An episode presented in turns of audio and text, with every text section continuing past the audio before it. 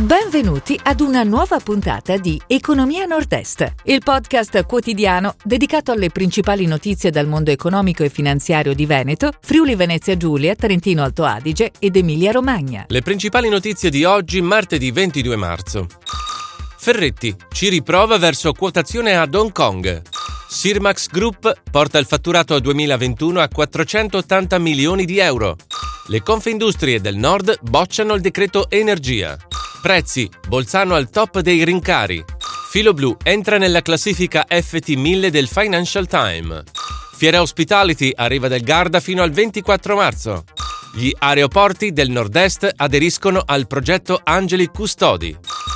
Ferretti, pronta a quotarsi oggi ad Hong Kong. Gli yacht di lusso di Ferretti tentano nuovamente la quotazione dopo aver rinunciato nel 2019. Il gruppo con sede a Forlì si appresta a lanciare oggi l'IPO ad Hong Kong. Secondo quanto si apprende da fonti di mercato, dovrebbe essere collocato il 25% del capitale, pari a 83 milioni di azioni. La forchetta di prezzo dovrebbe essere tra 2,50 euro e 3,30 euro per azione così da raccogliere tra 210 e 276 milioni di euro. La capitalizzazione post-operazione dovrebbe essere compresa tra 840 milioni e 1 miliardo e 100 milioni di euro. Sirmax Group porta il fatturato 2021 a 480 milioni di euro. I prodotti green spingono il business della società di Cittadella, attiva nella chimica, che ha chiuso il 2021 a 480 milioni di euro di ricavi, dai 315 del 2020 e dai 300 del 2019. Complessivamente gli investimenti effettuati da Sirmax Group nel 2021 sono stati di circa 24 milioni di euro. 12 di questi hanno interessato il potenziamento nell'ambito della green economy. Nel 2021 sono state fatte anche 100 nuove assunzioni, numero che ha portato il totale dei dipendenti da 700 a 800 in tutto il mondo. Le Confindustrie del Nord bocciano il decreto energia del governo. I presidenti dell'Associazione degli imprenditori di Lombardia, Veneto, Emilia-Romagna e Piemonte esprimono profonda insoddisfazione e preoccupazione. Tra le imprese del nord c'è fortissima preoccupazione e invitano il governo ad intervenire con ogni misura possibile per compensare l'aumento dei costi dell'energia e gli effetti delle sanzioni legate alla guerra. Prezzi. Bolzano è al top dei rincari. La città d'Italia in cui il costo della vita è aumentato di più è Bolzano. L'inflazione a febbraio, pari a più 6,8%, si traduce in una maggiore spesa aggiuntiva annua di 2.163 euro, cifra che sale a 3.052 euro per una famiglia di quattro componenti. Al secondo posto Piacenza, dove il rialzo dei prezzi è del 7%. Al terzo posto Forlì Cesena, dove si registra una crescita del 6,7%.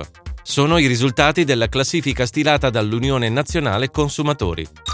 Filo Blu entra nella classifica FT1000 del Financial Times. La società veneziana, per il sesto anno consecutivo, entra a far parte della prestigiosa classifica FT1000 Europe's Fastest Growing Companies del Financial Times. Filo Blu, che assiste clienti nei settori fashion, food e lifestyle, dal 2017 è riconosciuta dal ranking annuale della testata britannica. Attualmente Filo Blu ha sette uffici operativi in Italia e nel mondo, un team di 200 dipendenti e ha archiviato il 2021 con un fatturato di oltre 75 milioni di euro, in progressione del più 35% rispetto al 2020. Fiera Hospitality arriva del Garda fino al 24 marzo. Inaugurata la 46esima Fiera Hospitality in programma a Riva del Garda in Trentino fino al 24 marzo. Nel corso della fiera 8 padiglioni per 38.000 m2 di esposizione con 450 aziende. Sono previsti show cooking, degustazioni ed eventi. Tra le novità un salone dedicato all'enoturismo, formazione con 120 appuntamenti e oltre 150 relatori. Gli aeroporti del nord-est aderiscono al progetto Angeli Custodi.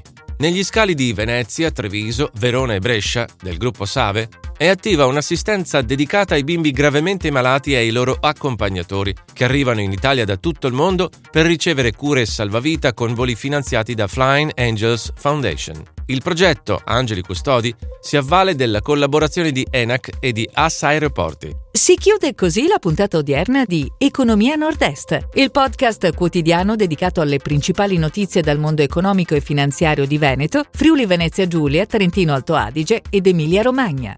Appuntamento a domani!